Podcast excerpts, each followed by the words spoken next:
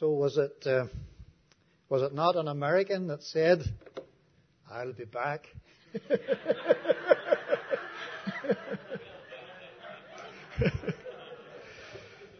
yeah. so we're, we're looking forward to coming back, folks, in the will of the Lord uh, next year again, and um, we'd value your prayers that we might be able to, to do that, and that we might have a safe, uh, a safe journey home, and hope to see you again next year in the will of the Lord. Now, um, what's on my heart for tonight um, is one of the things that has impressed me about um, you know meeting you here over the past months and and getting to know you a little bit better is has been the the the various backgrounds that you have all come from. You know, different countries and uh, maybe even different cultures and different circumstances in, in life uh, and yet you have, you know, all, all been able to, to come together in this uh, lovely, friendly, warm Christian fellowship together. So that has kind of led me tonight that I would like to um, take the opportunity just very briefly to tell you something about our background because um, you know we're we're comparative and not, not say we're strangers, but we're comparative strangers. So I would like you to just tell you very briefly a little about our background and about how we came to, to know about this uh, fellowship here in, in, in, San Ramon because we don't believe that we came here by accident. Um, we believe that the Lord guided us here and would love to tell you the lovely story as to how that, some of you have heard it, but I judge that the majority of you haven't. So that's going to be very brief. And then what's upon my heart is I'd like to show you the background. The background to the four men who wrote the four Gospels of Matthew, Mark, and Luke and John. And to see how diverse their backgrounds were. And yet, in spite of that, and in spite of the different circumstances that marked their background, that God was able to use them in the um, work of the gospel and in the writing of His precious word. And one of them, for instance, that came to my mind when Ken was telling us about his van, um, one of them was John Mark. And uh, John Mark was a bit like Ken's van. He had a breakdown. He, he failed the Lord. And yet the Lord was able to use that man that had a breakdown and take him up and use him again to his glory. And what I want to encourage you with tonight is this, that even though we're not the Christians that we would like to be, and even though we have had faults and failures in our life, because there is eternal life within our souls, God can still take us up and use us to His glory in this district and in this fellowship where we are together tonight. So that's kind of what I want to do. So the first little verse that I want to read with you, uh, it's going to be up on the screen, but it's in it's in the Gospel by Mark, and it's in chapter two. And I'll just read one verse at a time as we need to uh, come to them. We'll just read them as we need them. In Mark chapter 2 and verse 14, it says, And as he, that is the Lord Jesus, passed by, he saw Levi, which, as you probably know, was Matthew, he saw Matthew, the Levi, the son of Alphaeus, sitting at the receipt of custom. And he said unto him, Follow me. And he arose and followed him. You remember that a couple of weeks ago on the Sunday, I pointed out to you the wonder of the Holy Bible. How that 66 books were written by 40 men over a period of 1600 years. And they never came together to discuss what they were going to write. They never had a conference to decide on a, uh, on, on a particular theme. They were completely unknown, the most of them, to each other. And yet they produced this lovely book that we call the Bible that has been such a, a light unto our feet and a lamp unto our path without any contradictions and without any mistakes. How precious and how wonderful is this book. But did you notice that I said 40 men? Why is it that in the Bible God never used a woman to write the Bible, any of the Bible? Ever thought about that? I have thought about that many times that there's the book of Esther and there's the book of Ruth. And they're both dedicated to godly women. But yet God never chose any particular woman to write any uh, particular book of the Bible. Now, if you want an answer to that, uh, why it was all men, and when we come to the four Gospels, of course, it was four men, Matthew, Mark, and Luke, and John. If you want an answer to that as to why that was, well, you're going to have to ask the Lord Himself. you see? uh, because, because that's, these are mysteries about the Scriptures that we cannot understand. But unless you, dear sisters, tonight, unless, in case you feel that in any way you have been kind of set aside or are not important in the eyes of the Lord, I want to encourage you tonight that I, I, I feel the fact that this is balanced. That when the Lord Jesus rose again from the dead on that glorious resurrection morning, isn't it precious to you, dear ladies, this evening to realize and to see that when the Lord Jesus appeared, on the resurrection morning, the first one that he appeared to, you might think it was the great apostle John, the disciple that Jesus loved. Or you might think it was the great Peter who was the leader seemingly of these men with his impetuous character and, and energy and love and all the rest. But in, in spite of all these men being so important as they were, the Lord Jesus first appeared to a woman. The lovely balance of that. That he would set aside for a time these, these godly men and on the resurrection morning would appear to Mary Magdalene out of whom he had cast seven demons. I think you ladies can be encouraged with that. That you are important to the Lord. That you are precious to the Lord. And that just because you may not be as prominent in the fellowship as some of the men, that nonetheless you are very precious to Him, and He shed His precious blood that you might be born again and have a home in heaven and have a fellowship down here until uh, traveling days are done. What a lovely morning that was. I was thinking about it today. The resurrection morning. Five things couldn't hold them in the tomb. The clothes that bound them that Joseph and Nicodemus provided. The clothes couldn't hold them. The seal couldn't hold them. The stone couldn't hold them. The soldiers couldn't hold them. The devil himself couldn't hold them. And up from the grave he arose.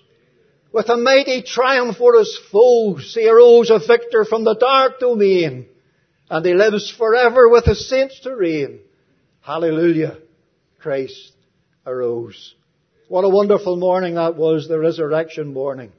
The old hymn writer said, death and the grave combined their force to hold our Lord in vain. But sudden, the conqueror arose and he burst their feeble chain. And what a joy it must have been to Mary Magdalene that resurrection morning and the tears filled her eyes. And you know, there's many tears among God's people. There are many trials. And there are many heartaches. And behind all of our smiling faces this evening in public, there are many silent tears and worries and cares and doubts and difficulties of every kind. But with just a word, with just a word, he wiped away her tears. Mary. Mary. And it has been my prayer that this evening, as we look at the background of these men, that God might encourage us all amidst the tears of life and the trials of life, that we might all be encouraged, that we can be useful still to Him. So that's just a little word for the sisters, just to keep your heads up and not to get too discouraged by the way. So here's Matthew. And did you notice that it said the son of Alphaeus? Now the reason why I think that the Holy Spirit inspired Mark to write about Matthew as the son of Alphaeus is this, for this reason, is because Alphaeus was obviously known to the believers. He didn't just write in Alphaeus because no, obviously the Christians knew him. And whoever Alphaeus was, the father of Matthew, he obviously was a believer. He obviously was a Christian. And Mark wants to bring before us about this man, Alphaeus, about this man, Matthew, who wrote the first gospel. He wants to bring this to our attention that, that Matthew had a father who was a Christian. He had a father who was godly. He was a father who was a believer. He was a father who set an example for his boy that his boy might be able to follow. Interesting that there's no mention of his mother. You never ever read in the Bible of Matthew's mother. So I judge that either Matthew's mother was deceased, or else, unlike her husband, she was not a Christian at all. So here's a man who comes from a home that has a godly father. And I want to speak tonight with, with swelling heart of the loveliness that it is to come from a home where you have a Christian father. I know not everybody here has that. But what a joy it is to have been brought up in a home where we had a father that prayed. And a father that preached, and a father that read his Bible, and a father that sought to lead us in the ways that be in our Lord Jesus Christ. For every, for every dear believer in the meeting tonight that has a Christian father, I think we should be doubly and trebly thankful. Let me tell you a bit better about my background, because I promised to do that just very briefly. I'll tell you about my father in just a minute, but let me tell you about Anne and I, because I know you ladies are all especially interested in that. Anne and I, Anne and I were both born in the great, the great city of Belfast, Northern Ireland. I was born on one end of the city and she was born on another, so we didn't know each other, we didn't know each other's families, or we never met. But whenever I was 18 years of age, I, I left home because of employment and I, I worked in various parts of the province and um, when I was about, probably about 21, I think, or so, um, I went to work in the area of Belfast where Anne uh, lived, and um, I went to the church where she was. And the first time I ever met my wife, I hope she remembers this.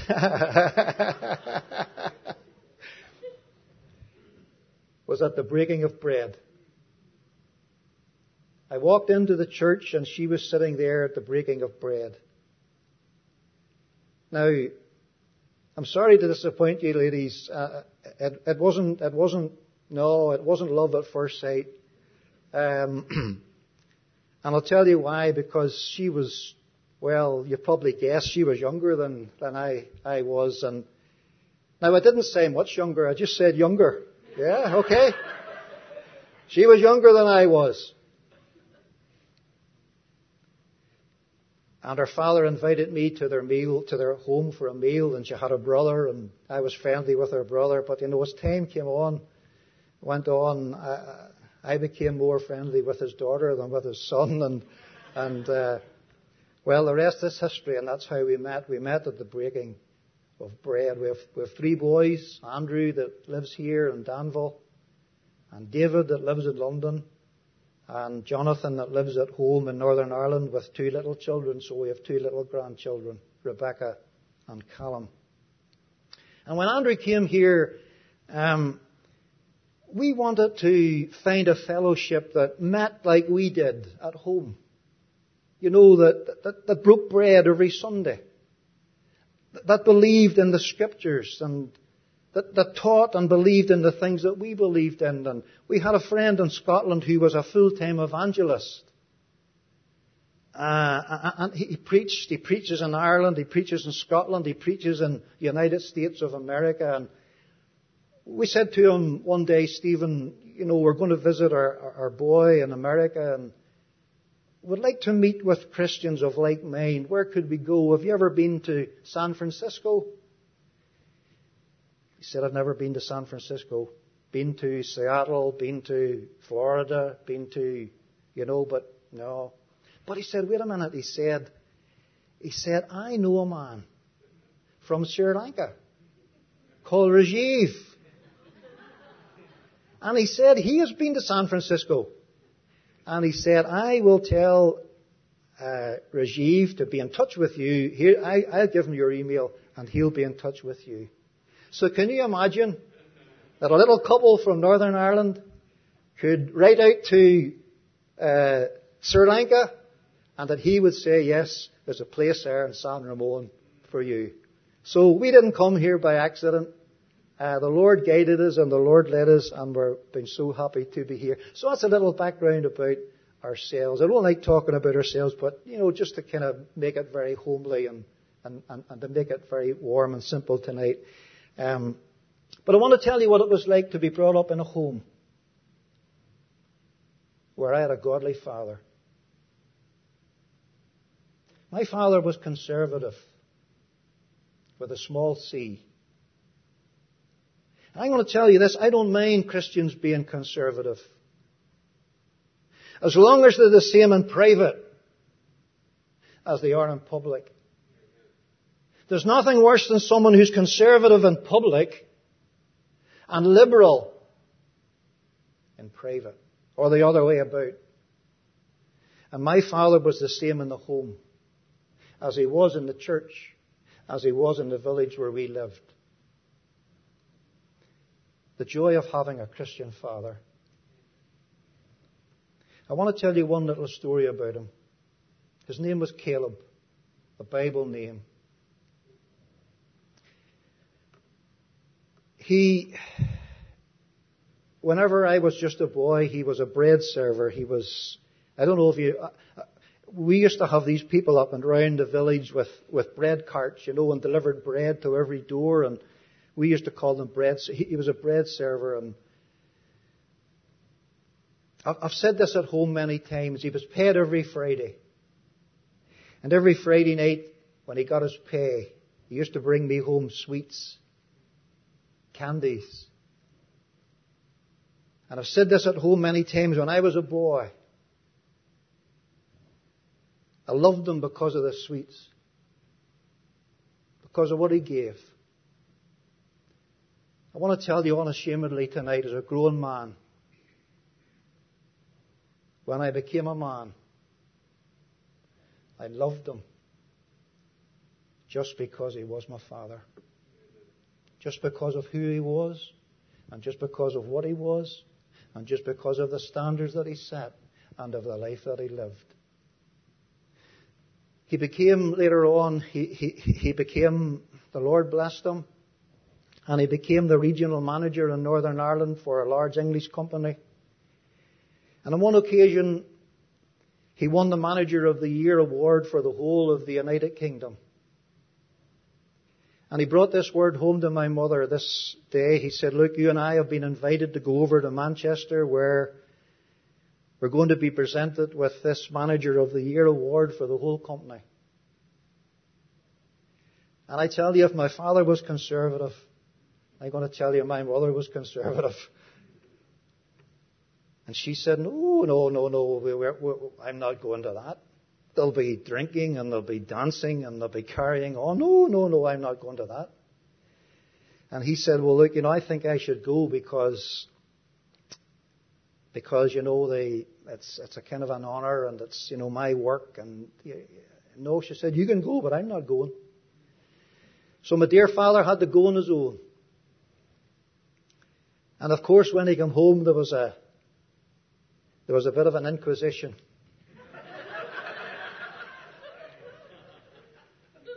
How did you get on? And you know, my father said, ah, I got on fine. And she said, well, what, what, what, what, you know, he said, I sang, I, I sang to them. She said, you didn't sing to them? He said, I did. She said, and what did you sing? He said, I sung that hymn that we sometimes sing on a Sunday morning as we remember the Lord Jesus. I love thee because thou hast first loved me and purchased my pardon on Calvary's tree. I love thee for wearing the thorns on thy brow. If ever I loved thee, Lord Jesus, tis now. That was the courage of my father. My mother was speechless. She said to him, What did the boss say? My father said, He said, I've never ever heard words sung like that before. Oh, the joy the joy, dear Christian friends, this evening of having a saved father and a godly father. And if you come from a home like that, you know, there were times when I didn't bring my father much joy in my youth. But oh, the privilege of being brought up in a home like that and having a father that prayed for us and loved us and pointed us ultimately to the Lord for salvation. Matthew had a father, but seemingly not a saved mother. That time has gone much quicker than I thought. Look very quickly at the next verse, which is in Acts chapter 12. Acts chapter 12, it should be up on the screen in verse 12. Acts chapter 12 and verse 12. And when he had considered the thing, this is uh, the apostle Peter, he came to the house of Mary, the mother of John, whose surname was Mark, where many were gathered together praying. And as Peter knocked at the door, uh, knocked at the door of the gate, a damsel came to hearken named Rhoda. And when she knew Peter's voice, she opened not the gate for gladness, but ran in and told how Peter stood before the gate. So if in Matthew we have a man who had a Christian father, in Mark, we have a man who had a Christian mother. You never ever read of Mark's father being mentioned anywhere in the Bible. But you do have mention here the only time that Mark's mother is mentioned, Mark, uh, Mary, the mother of John, whose surname was Mark. So she, he came from a home where he may not have had a Christian father, but he certainly had a Christian mother. And oh, the joy, friends, this evening, the joy of being in a home where we have a Christian mother. Isn't there something about a Christian mother? The tenderness and the love and the care and the sweetness of having a mother that loves the Lord. I trust that everyone in the meeting this evening will be truly, truly thankful if you come from a home like that. And here's Mary, the mother of John Mark. And she has a large house because it says many were gathered there to pray. And when Peter gets out of the prison, he comes to Mary's house where they're all praying for him. And he comes there and he finds a home and he finds hospitality and he's blessed in Mary's house, the mother of John Mark. And it's a lovely thing to notice that Mary um, Mary reared a good son. One day she'll let him go. One day, one day he left home to go out to serve the Lord in full time. And Mary let him go. And I thank God for every parent who has had this privilege of letting their son or their daughter go to foreign fields, to foreign food, the foreign culture, the foreign people, the foreign claims, in order that they might lose their child for Christ's sake. What a wonderful thing it is to have had, like, like Mark had, a mother like that. But as was said, John Mark failed. He disappointed. He failed the Lord. He left them and came home again. And you know, I've often wondered what it must have been the day that John Mark came home and there was a knock on that door of that big house. And I can just imagine Mary, his mother, opening the door and saying, what, what, what are you doing here? Sure, you were commended to the work and you're away. And John comes, John Mark comes home and he's failed the Lord and he's let them down. But the thing about it is, and take this encouragement this evening, that even though John Mark had a breakdown, even though he let the Lord down and failed and departed and came home, perhaps he missed his mother, perhaps he missed the luxury of the house, I don't know why he departed from them. But even though that was the case, God was still able to take him up and use him to write a gospel and to go again on a subsequent missionary journey with Barnabas, his cousin. Is there someone here who has had a breakdown? Is there someone here that is disappointed with their Christian life?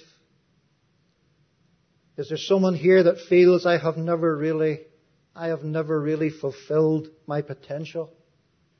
I've been half-hearted. I haven't been, I haven't been consecrated. I have made mistakes. I have let the Lord down. I want to tell you this secretly, we're all like that. We're all like that. We've all made mistakes. We've all wished we could have done better. We all know we should have done better. And yet the Lord has been pleased to bless us. I want to tell you, God can still use you. And God can still bless you. And I want you to know that God is the God of the second chance. And there's still a work for you to do. A man that had a Christian father. A man that had a Christian mother. Look very briefly at uh, Colossians 4:14. Colossians 4:14.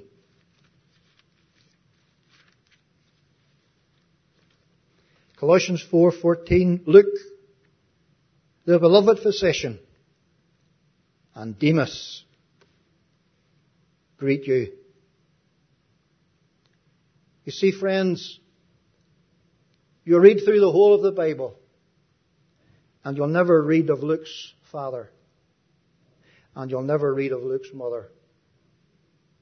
He was the only Gentile to read, to write a book of the Bible.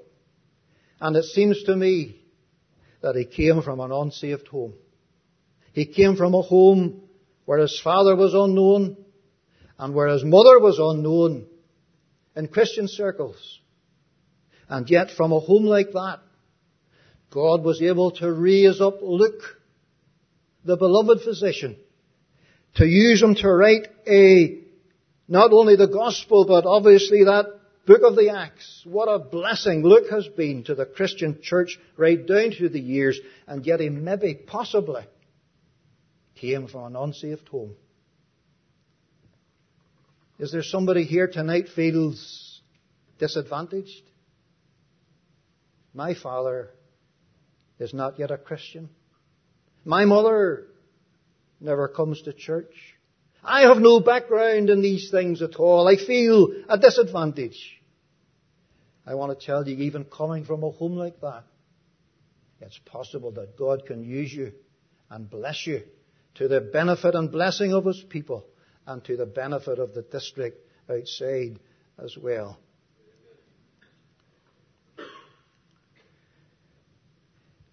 We have a girl, boy, we have a girl at home. She's called Patricia. Patricia is one of the brightest Christians. And I, I, have met a, I have met quite a few Christians. I want to tell you this. Patricia is one of the brightest Christians I have ever met. And let me tell you very briefly our background because our time is almost gone. We were going round the district, we were having a gospel mission, and this girl was digging in the garden of her house. We asked her, would you come to the gospel mission? She said she would. And boy, her background. Her father was in and out of jail. She had been in and out of jail.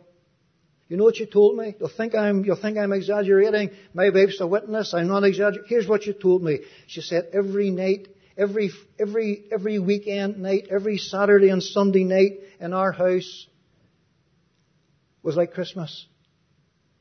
Because you said, we used to wait on the landing. My sister and I used to wait on the landing. To wait on my father coming in on the early hours of the morning where he'd be burglaring houses and robbing houses. And we used to see what he'd brought. Sometimes it was money. Sometimes it was jewelry. Sometimes it was watches. Sometimes it was other things. And you know, the very first time almost that girl heard the gospel, she committed her life to Christ. And I tell you, she is a brainy, she is a, a, a bright and shining light and testimony in the district where she presently lives. Oh, she's got a conscience. She paid back some money that she stole. One of the first things, I must tell you this, one of the first things she did after she got saved was she went into, I think you call them garage sales, we call them jumble sales. And she bought this lovely fur coat. She bought a lovely fur coat for for six pounds. And she appeared at the, she appeared at the church with this lovely fur coat. And then she had a conscience. She said, maybe, you know, maybe I shouldn't be wearing a, you know, a fur, you know, maybe, maybe I shouldn't be wearing a fur coat. And do you know what she did? She took it to an auction and she sold it. You know what she got for it? Twelve pounds. Twelve pounds. She says, the Lord blessed me. I made her double my money when I sold my fur coat, and she came from an unsaved home. So be encouraged regardless of your background. We could have read tonight about uh, John. know the lovely thing about John? His father was Zebedee, and his mother was Salome. And he came from a home where both father and mother were saved. They were all different backgrounds. One on the father, one on the mother one on nobody, and one at both. And yet they were all used of the Lord. You could be used.